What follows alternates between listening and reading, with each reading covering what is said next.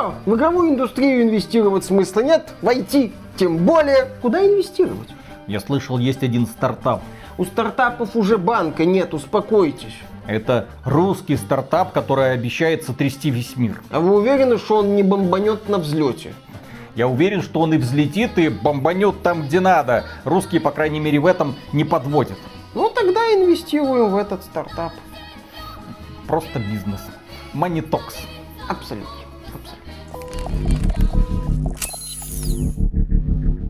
Приветствую вас, дорогие друзья! Большое спасибо, что подключились. И сегодня мы с вами поговорим про Atomic Heart. Почему бы и нет? Тем более начали поступать интересные слухи. Но перед тем, как мы приступим к теме этого ролика, давайте ответим на простой вопрос. А довольны ли партнеры компании Montfish тем, что они вложили в нее свои деньги, что они ей доверились? Потому что внезапно оказывается в современной игровой индустрии очень сложно найти компанию, которая стопроцентно исполняет свои обязательства. И да, насчет исполнения обязательств. Одной из главных составляющих успеха этого же исполнения является, как мне кажется, соблюдение сроков. Да, если мы посмотрим на историю разработки Atomic Heart, мы увидим, что игру, ну, формально много раз переносили. Там анонсировали ее когда? 17-18 год, через пару лет типа релиз. Мало кто в это верил, естественно. Потом там игру двигали как-то так по-тихому на один год, на другой. Но потом стали появляться интересные новости о том, что в проект инвестировали свои средства корпорация Tencent, компания Gem Capital, компания Gaijin. Подключилась Microsoft, стало известно о том, что игра появится в сервисе Xbox Game Pass в день релиза.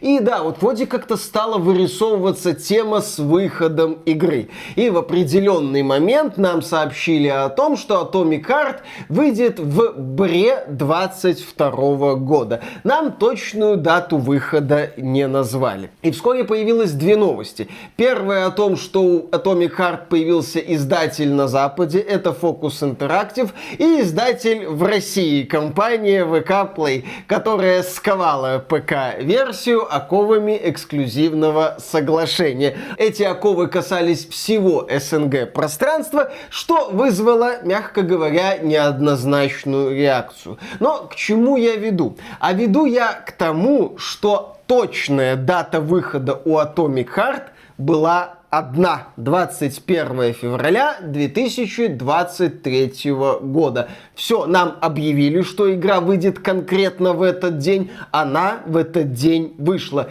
Переносов именно с точной даты выхода, я это подчеркиваю, на мой взгляд, это ключевой момент вот этой мысли, не было. Все. Причем игра вышла в хорошем техническом состоянии, без критических багов. Игру можно было пройти. У игры великолепная оптимизация. Она хорошо шла даже на видеокартах начального уровня. Хорошо себя чувствовала на Xbox One, на PlayStation 4. И при этом показывала, ну, мягко говоря, не стыдную картинку. То есть, у нас игра, которую создавали люди без всякого опыта в игровой индустрии. Имеется в виду главы студии Mantfish, которая вышла в срок, четко в срок, у которой не было технических проблем, которая великолепно выглядит и которая приятно играется. Здесь, конечно, вкусовщина может быть, но тем не менее многие люди, особенно если они посмотрели наш ролик, потом приходили, ух, как нам понравилось Atomic Heart, точно будем брать. Или люди, которые скачали, так сказать, демоверсию с торрентов, DevBuild игры кто-то выложил за несколько дней до релиза, и именно этот DevBuild убедил людей, что это не фейк, игра существует, она хорошая, она им понравилась, и после этого они пошли ее и купили. Такое в современной игровой индустрии, я еще раз повторю, встречается в последнее время очень и очень редко. То есть компания Montfish показала себя как очень крепкий и надежный партнер. Ну давайте пробежимся по списку. Довольна ли компания Microsoft тем, что она заключила соглашение с Montfish и Atomic Heart в день релиза оказался в Xbox Game Pass? Естественно, потому что это один из лучших релизов Xbox Game Pass. Сумасшедшая популярность. Некоторые говорят, что в одно время в Atomic Heart играло чуть ли не больше людей на Xbox, чем в Hogwarts Legacy. Это достижение, это круто, это успех. Это вам не какой-то там Hi-Fi Rush, который Мише, кстати, нравится намного больше, чем Atomic Heart. Это игра, которая заявила о себе, которая привлекла внимание. А умение привлекать внимание является неотъемлемой частью разработки игр. Мало сделать хорошую игру, нужно сделать так, чтобы твоей игре, во-первых, говорили, во-вторых, чтобы в нее играли. Надо, чтобы тебе знало как можно больше людей. А компания Manfish, там работают маркетологи от бога. Роберту Багратуни в этом плане мы высказываем, как это по-московски, а, максимальный респект. Ага. Довольно ли ВК тем, что она заключила сделку с Манфиш? Естественно. Сумасшедший хит, люди покупают, реклама по всей стране, все блогеры об этом говорят. Естественно, VK Play довольна продажами, потому что если бы не Atomic Heart, чем бы был сервис VK Play сегодня? Ну, наверное, в глазах широкой общественности VK Play был бы все еще такой странной подборкой донатных помоек, где зачем-то бесплатно раздают любовь, деньги, рок-н-ролл. На, на 15 февраля они, по-моему, ее раздавали. Они думали, что это великолепное решение. Эта игра рассказывает про грустного самого влюбленного пацана, который любил сразу много-много девочек, в итоге все потерял и убился об стену. Отличный ну, это одна выбор. из концовок. Но, тем не менее, там не Какун, этот депрессивный до нельзя. Причем депрессивный алкаш.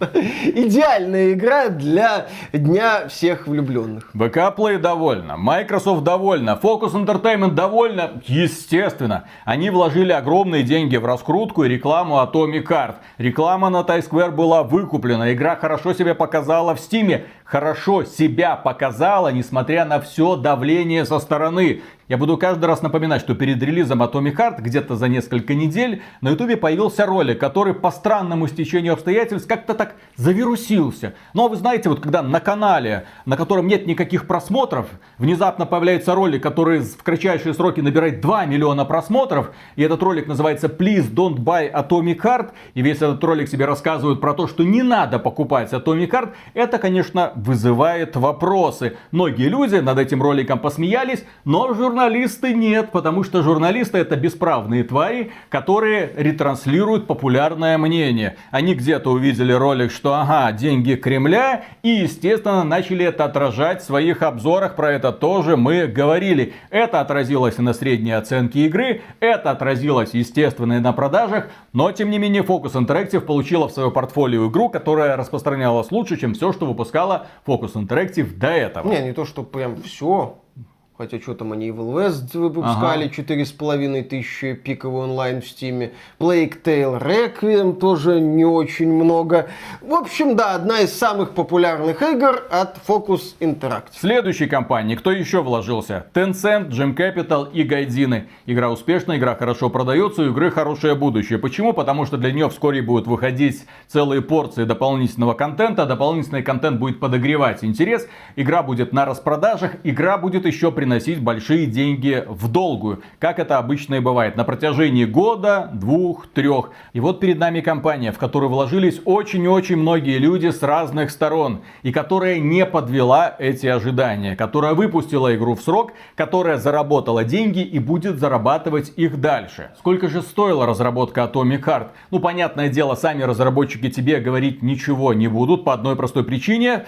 Потому что не надо раскрывать партнерам, сколько на самом деле ты потратил на эту игру. И сколько ты на этом поднял Да, бабла. мы не знаем, сколько заплатила компания Microsoft, мы не знаем, сколько вложила Jim Capital, Tencent или Гайдины, мы не знаем условия контракта с Focus Entertainment, но некоторые аналитики, так сказать, анонимные источники РБК говорят, что минимум игра стоила 25 миллионов долларов. Хорошо, 25 миллионов долларов, допустим 35. Допустим, 50 миллионов долларов, но вряд ли эта сумма больше, потому что над игрой работало не так, чтобы много человек. А, по-моему, в Манфиш сейчас работает около 100-130 человек. По крайней мере, такое количество Роберт Багратуни, основатель студии Манфиш, заявлял. А это всего-навсего по меркам современных AAA проектов, над которыми работают порой тысячи человек. Огромное количество работ отдается на аутсорс, а здесь все делали сами, вручную. Молодцы, ребята. То есть у нас есть игра, которая выглядит великолепно, которая за несколько десятков часов от 20 до 30 и при этом потратили очень небольшие деньги, опять же по меркам AAA проектов. То есть партнеры вложили вот столько, получили вот столько. Это великолепное достижение. Покажите мне какую-нибудь другую компанию. Вот у нас есть Глен Скофилд, это легендарный создатель Dead Space, который получил от корейской компании Krafton 160 миллионов долларов и сделал Калиста Протокол, который, по сути, провалился. Э, Калиста Протокол тоже сейчас развивается, обновляется, но разработчики вот это такое ощущение делают, ну, потому что надо, потому что заявляли и все такое. А вокруг Atomic Heart куда более позитивная атмосфера. Разработчики спокойно говорят о DLC, говорят о развитии истории, об обновлениях, э, поговаривают о сиквеле, это если верить блогеру Алексею Макаренкову, который который пообщался с сотрудниками Монтвиш. Ну, естественно, так... Кстати, друзья, подписывайтесь на наш канал. Мы вам будем рассказывать все важное, о чем говорит Алексей Макаренков на своем канале. На его канал тоже можете подписаться на всякий, так сказать, случай, если понадобится расширенная режиссерская версия.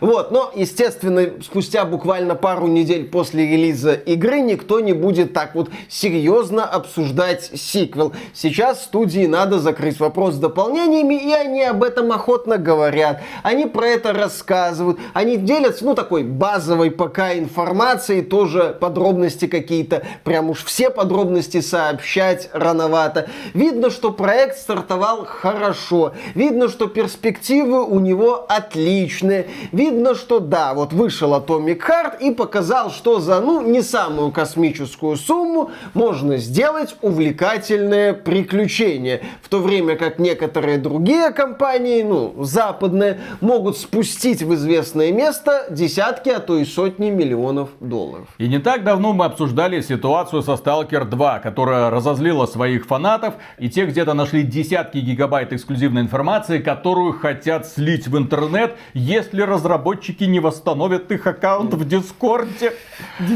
Жиза. С другой стороны, есть фанаты Atomic Heart, у которых тоже внезапно оказался допуск к эксклюзивной информации. И они начали сливать подробности будущего DLC. И новость, господи, Босс Манфиш лично попросил сливщика информации по DLC для Atomic Heart остановиться. А блогер, да, отказался от публикации новых материалов. Есть такой товарищ Морган Дасти, который начал делиться своими впечатлениями о том, что ему известно и как известно, ему позвонил Роберт Багратуни, который сказал, что не надо так делать. И далее, как говорит этот, так сказать, инсайдер, в ходе нашей конференции Роберт вежливо объяснил и попросил не выкладывать сырые версии локаций. Никаких угроз не было, и сливы прекратились. То есть у Манфиш прекрасные отношения с партнерами, прекрасные отношения с сообществом, они могут договориться и договариваются даже с теми людьми, которые получили какую-то эксклюзивную информацию и начинают ее не вовремя сливать в интернет. Это ли не мечта для будущих партнеров компании Mantfish?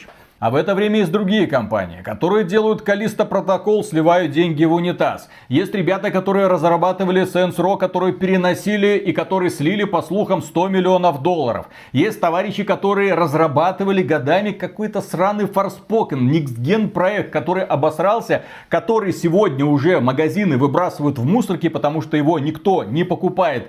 Студию разработчика расформировали, они в том числе работали над движком Luminous Engine, это специальный специальный движок Square Enix, на котором они когда-то думали делать все свои проекты. Все, движок похоронят, ребята обосрались по полной. И если отталкиваться от той информации, которая просочилась в сеть, они просрали на этот проект 75 миллионов долларов. Это без учета бюджета на рекламную кампанию. А добавьте к этому еще 30 50 миллионов долларов. В чем моя проблема с вот этими вот продуктами, которые Виталик упомянул, там Калиста Протокол, Saints Row и Forspoken? Понятно, что плохие игры выходят постоянно. Не может быть такого, что появляются исключительно хорошие игры. Понятно, что выходят игры, которые, ну, не самые удачные, как тот же Калиста Протокол. Понятно, что не может у разработчиков все получаться. Собственно, у разработчиков Atomic Heart тоже тоже не все получилось. Там за один открытый мир надо пнуть, так сказать, пару раз хорошенько и объяснить, что делать надо, как в Биошоке. Ну, именно структуру мира и без вот этого. Ну, в общем, вы поняли. То есть бывают во всех играх проблемы, бывают провалы. Но когда я смотрю на соотношение затраты-результат в случае Forspoken, Callisto Protocol и Saints Row, у меня только один вопрос – Я, в принципе, как известно, люблю большие попы. Мне это нравится. Вот, у женщин, разумеется. И мне хочется задать э, студиям, разработчикам и издателям этих игр один вопрос – а покажите мне эту попу, в которую вы эти бабки засунули. Это ж мечта, наверное, моя будет. Вот, я хочу посмотреть на это. Ну, пожалуйста, покажите.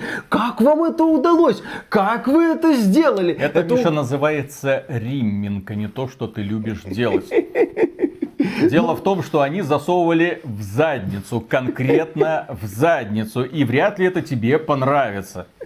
Ну, я Не хочу гуглите, просто... друзья, что такое Я хочу на эту задницу посмотреть как они осваивали вот эти бюджеты. И да, это следствие того, что в игровой индустрии в том числе в последние годы было очень и очень много шальных денег. Но халява заканчивается. Да, игровую индустрию надували последние годы. Случилась Особенно пандемия, да, естественно, люди сидели в локдауне, делать было толком нечего, а тут компьютерные игрушечки. Вместо того, чтобы заниматься саморазвитием, читать умные книги. Вот эти все ребята сидели и играли в компьютерные игры и сливали в них миллионы долларов. О, Удобная площадка для инвестиций. Смотрите, игровые компании начали зарабатывать миллиарды. Они раньше не жаловались особо на доходы, а сейчас их доходы удвоились, утроились. Ничего себе. И инвестиционные компании пошли вкладывать деньги в игровые компании. А игровые компании, естественно, не могут сидеть просто на этой куче денег. Надо эти деньги куда-то вкладывать. Начали бездумно расширять штат, начали анонсировать какие-то странные проекты, начали смотреть куда-то далеко вперед. Например, о, боже мой, у нас есть студия, которая когда-то сделала серию успешных боевиков Бэтмен Арком. А давайте она сделает какую-то убогую донатную гринделку в открытом мире. Suicide Squad имеется в виду, которую анонсировали недавно показали геймплей, обосрались так, что в итоге релиз игры перенесли на следующий год. По если отталкиваться, да. на осень, по другим на 24 год. Что они с этой игрой будут делать, я не знаю. Вероятно, они просто ждут, когда уляжется шквал критики, потому что люди не приняли то, что они увидели. Людям это говно не нравится. Но компании, заточенные на максимизацию прибыли, естественно, думали, не, ну давайте запустим еще одну донатную помойку в мире, где донатных помоек и так не продохнут вернуть. И вот сейчас, когда локдауны закончились, эпидемия не сошла на нет. Вы просто не слышите про нее больше ничего. Вирус-то остался, люди по-прежнему болеют. Но, но они теперь ходят на работу. Да, почему-то это уже не актуально, это никому не интересно, да. Вирус остался, локдауны закончились, люди пошли на работу, но ударил второй кризис. На этот раз экономический. Люди теперь теряют свои работы, особенно в IT-секторе, потому что, как сказал Миша, время шальных денег закончилось. Инвесторы почесали репу, подумали, а, то есть вот как два года назад сейчас не будет, и начали эти деньги куда куда-то выводить, в какие-то другие компании. Только вот в какие компании? В IT-сектор? В IT-секторе тебе говорят, Microsoft увольняет 10 тысяч человек, Amazon увольняет 18 тысяч человек, кто-то еще тын-тын-тын. Сотни тысяч IT-специалистов оказались на улице. Игровые компании говорят, не, ну мы, не, ну мы не будем прям десятками тысяч увольнять людей. Мы будем увольнять их сотнями. И мы не будем про это так разглашать, ну чтобы так серьезно никого не задеть, не обидеть, чтобы не было паники. Однако, судя по информации в сети, даже компания Ubisoft уже задумалась над тем, что вот эти вот 17 тысяч сотрудников, которыми они недавно козыряли, выставляя свою компанию на продажу, которые разрабатывают 10 Assassin's Creed, как известно. Вот эти вот 17 тысяч сотрудников им, вероятно, не надо. И компания Ubisoft задумывается над тем, чтобы закрывать офисы в разных странах мира. Надо ужиматься, потому что сейчас наступает период сильнейшего экономического кризиса. Он еще не наступил, он еще только наступает. И никто не знает, как аукнется то, что Китай, возможно, что-нибудь будет делать с Тайванем. Если он что-нибудь начнет делать с Тайванем, начнется такое, что всему миру мало не покажется вообще. Поэтому сейчас инвесторы бегают, волосы дыбом на голове. И тут, как гром среди ясного неба, в пятницу днем поступает известие о том, что крупнейший банк Кремниевой долины, в общем-то, обанкротился. В чем прикол этого банка Silicon Valley Bank? Дело в том, что этот банк обслуживал конкретно стартапы, конкретно эти компании Кремниевой долины. Чем они занимались? Да хрен его знает, чем они занимались. Эти компании занимаются тем, что делают 100-тысячную версию какого-нибудь календаря, только, естественно, платную. Ну, подсаживают людей на платные подписки и, ребят, попробовать 7 дней бесплатно, а потом 20 баксов в месяц будете нам платить за ту же самую функциональность, которая есть у вас по умолчанию. Но у нас, посмотрите, какие красивые иконки. И эти стартапы вкладывали деньги конкретно в этот банк. А этот банк давал кредиты на новые стартапы. А новые стартапы, о, у них есть очень интересная особенность. Они могут взлетать, а могут прогорать. А когда деньги у стартапа заканчиваются, они идут возвращать свои депозиты. А депозитов нет, потому что их потратили на кредиты на новые стартапы. Ничего себе. И плюс к этому этот банк, он еще вкладывал деньги в очень крутой актив, надежный, как швейцарские часы, э, ипотечные кредиты. Ничего не напоминает. А ставки по ипотечным кредитам за последний год выросли. И внезапно оказалось, как и в 2008 году, что это хреновая сделка. В общем, сейчас на рынке паника. Банки начинают подсыпаться. Не сказать, что такая вот волна идет, но тем не менее один, второй, третий банк уже заявили о своем банкротстве. Причем, что интересно, к этим банкам как раз таки обращались криптоинвесторы. Ну, они переводили деньги крипта обратно туда-сюда. И внезапно вся эта лавочка прикрылась случилось. Как заявил Джо Байден, мы, конечно, вот вкладчиков этих банках постараемся спасти, а инвесторам мы передаем удачи и хорошего настроения. Это капитализм. Детка, вы знали, на что шли. Это риски. Да ладно, он первый конверт уже открыл и свалил все на Трампа, все нормально. Плюс э, как говорит один суперведущий аналитик, скоро все закончится, банков в США осталось буквально на 2-3 недели, и на этом все. В общем, ситуация действительно неприятная. Да, она сейчас в первую очередь IT-сектора касается, ну, естественно, это не пройдет и мимо других сфер, и мимо игровой индустрии. И мы повторим эту мысль, что эпоха супер шальных денег в игровой индустрии, все, закончилась. На этом все. И я на самом-то деле деле, как игрок, как игрок, этому очень рад. Потому что сейчас, возможно, я надеюсь, ну, некоторые компании, естественно, посыпятся, люди потеряют работу, и это, конечно же, плохо, я не могу этого отрицать. Хреново, когда люди теряют работу, но я не могу отрицать еще и того, что игровая индустрия в своем освоении бюджетов немножко так подохренела. Я не могу назвать адекватной ситуацией, когда на игру уровня Saints Row расходуется больше 100 миллионов долларов. Я не могу назвать адекватной ситуацией, когда компания Square Enix тратит сотню миллионов долларов на проект уровня Forspoken. Я не могу назвать адекватной ситуацию, когда какой-то эффективный менеджер из Warner Bros. считает, что создатели трилогии Batman Arkham должны делать какую-то сраную кооперативную дрочильню в стиле Destiny. На вот этот отряд самоубийц убить Лигу Справедливости есть потрачены сотни миллионов долларов, наверное, уже. И будет потрачено еще десятки миллионов долларов, потому что перенос игры на год такой игры, это огромные дополнительные затраты. Не только на разработку, но и на перезапуск рекламной кампании. А все деньги, которые были вложены в пиар этого отряда самоубийц до переноса, можно, в общем-то, списывать. Они не сработали, напротив, они в минус сработали работали. Потому что когда людям показали демонстрацию игрового процесса, они сказали, говно и воняет, ладно, мы переносим.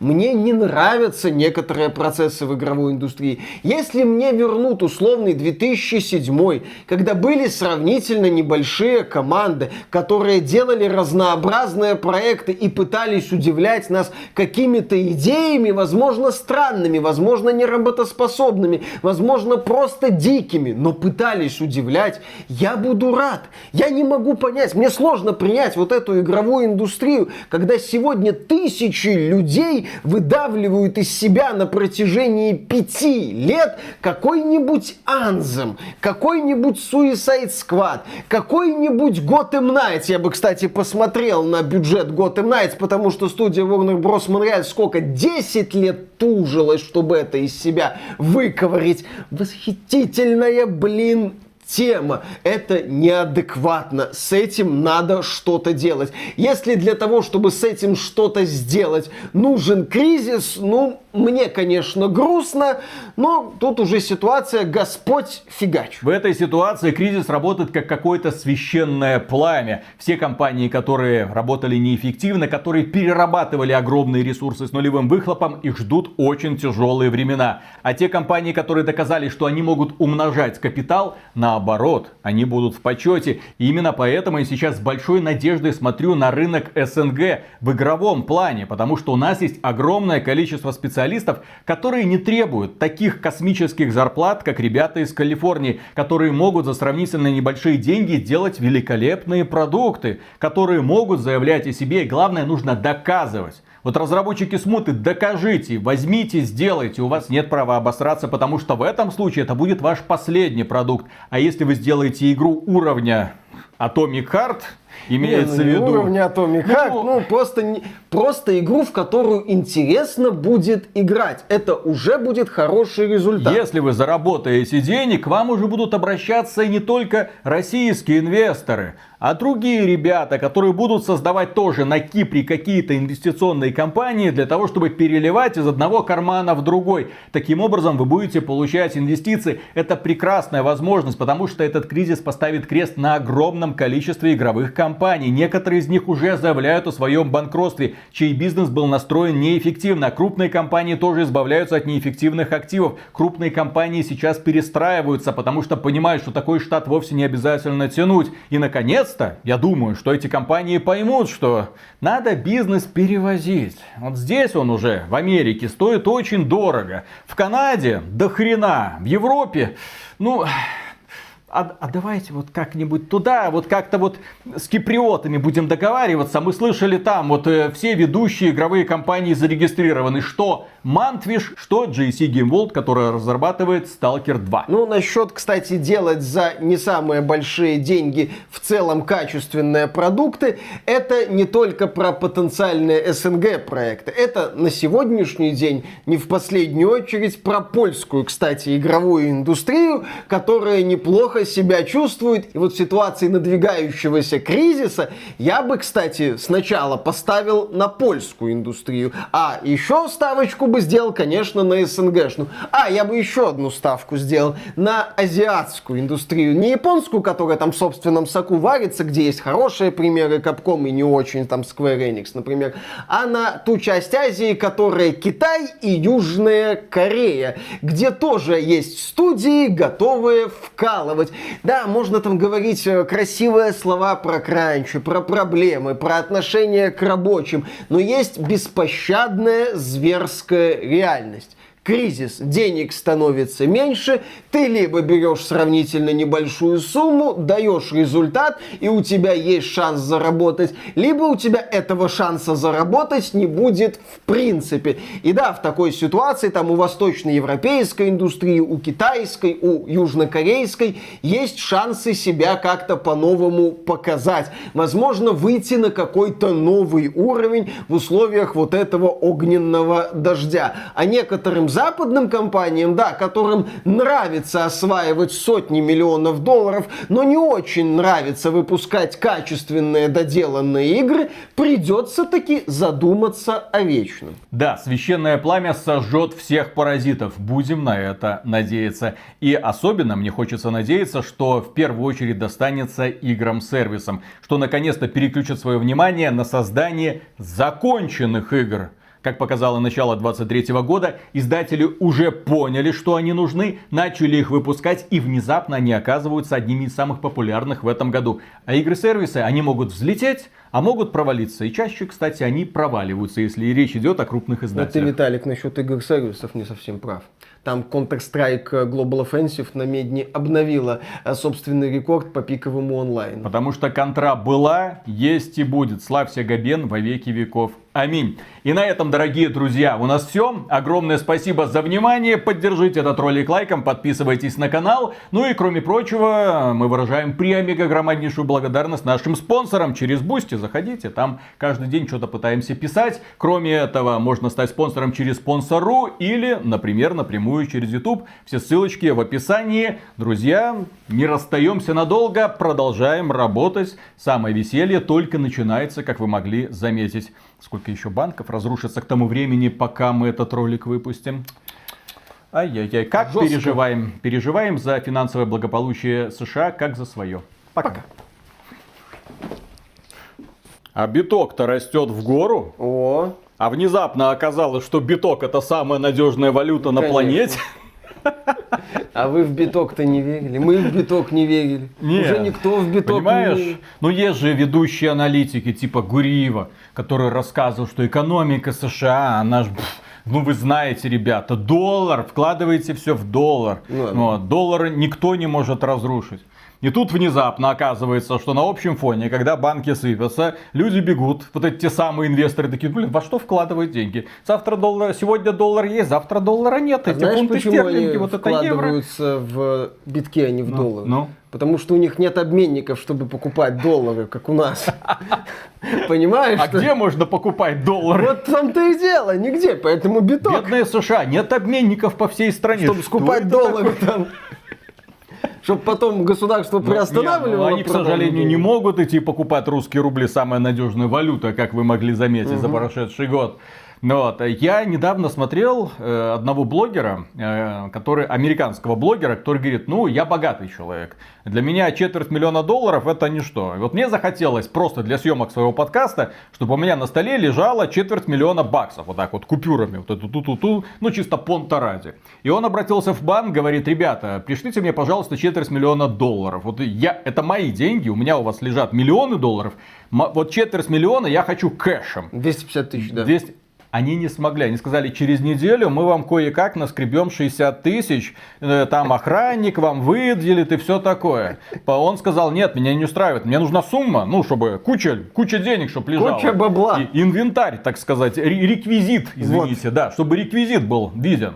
А они ему сказали, ладно, и, короче, месяц, месяц он забирал из этого банка 160 тысяч долларов. И вот он сидит вот на этом подкасте и говорит, а, а- а вот эти вот деньги, которые, за которыми что-то там покупаем, они, они вообще существуют? Ну, в бумаге. То есть, да, то есть вот каждый вот этот вот доллар, который есть у меня на счету в банке, он по идее должен быть обеспечен хотя бы бумажкой. А по сути оно не обеспечено ничем. А потом мы спрашиваем, откуда все эти финансовые кризисы? Потому что кредиты и не, Перекрестики. да, да, не, не те самые, как это называется, господи, ипотечные вот эти, да, кредиты. Вот, друг другу люди перепродают, снова есть этот пузырь надувается, особенно это прекрасно работает, когда ты деньги вкладываешь в нечто эфемерное, типа NFT. Почему это стоит миллионы долларов? Потому что Это внезапно оно подорожало там на несколько миллионов долларов. Откуда эти деньги берутся? А черт его знает. Здесь в данном случае такая ситуация, когда деньги просто рисуются в буквальном смысле из этого воздуха. Вот у меня лежал биток, оп, теперь биток стоит 60 тысяч. О, теперь он стоит 20 тысяч. Ой, теперь 15 Ну, тысяч. ждем, когда Илон снова инвестирует пару миллиардов в биток. Не, я просто слежу за ситуацией вот этой с этими банками, слежу, слежу за э, этими э, ребятами, которые не знают, куда им деньги девать. Банкам хрен его знает, будет твой банк существовать завтра или нет. Вопрос, да? Куда вкладывать деньги, в какую компанию вкладывать, а будет ли эта компания завтра существовать, а не арестуют ли ее активы? Черт его знает. Но остается, ну, это самое, там говорили, биток, он вроде как это децентрализация, абсолютно. Да, я, конечно, могу потерять какие-то деньги, но могу кучу денег и заработать. Ну, по крайней мере, какие-то деньги у меня все равно останутся. А знаешь, что, Виталик, сейчас происходит в офисе Microsoft? Ну, На шее Фила Спенсера сидит Бобби Котик и рвет волосы. На голове же Фила Спенсера. С криками «Сделай что-нибудь с этими регуляторами! Я не хочу в кризис оставаться во главе этой сраной независимой Activision Blizzard». нет, сейчас, э, я думаю, Бобби Котик смотрит на акции компании Electronic Arts, которые тоже так «У-бу-бу, пу-пу-пу-пу, летят вниз, как и любой другой э, IT-компании, потому что пузырек его начинают, он не лопается, но его начинают аккуратненько так Сдувать. сдувать. А вот акции Activision Blizzard вот все время на одном месте. Ты так смотришь, вот, смотрите, какая крепкая компания. Это, и плевать, что вся ее стоимость э, сейчас оцень, а, скажем Держится так, на дер- сделке. держится на обещании Microsoft выкупить эти акции через несколько месяцев, если эту сделку одобрит. А если ее не одобрят? Вот.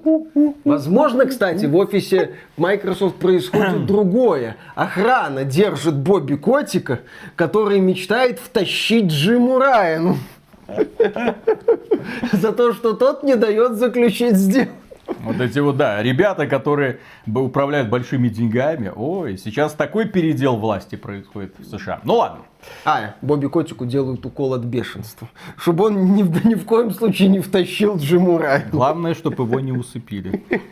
Главное не перепутать уколы. Бобби Котик нам еще нужен. Естественно. Так, Поехали. раз, два, три.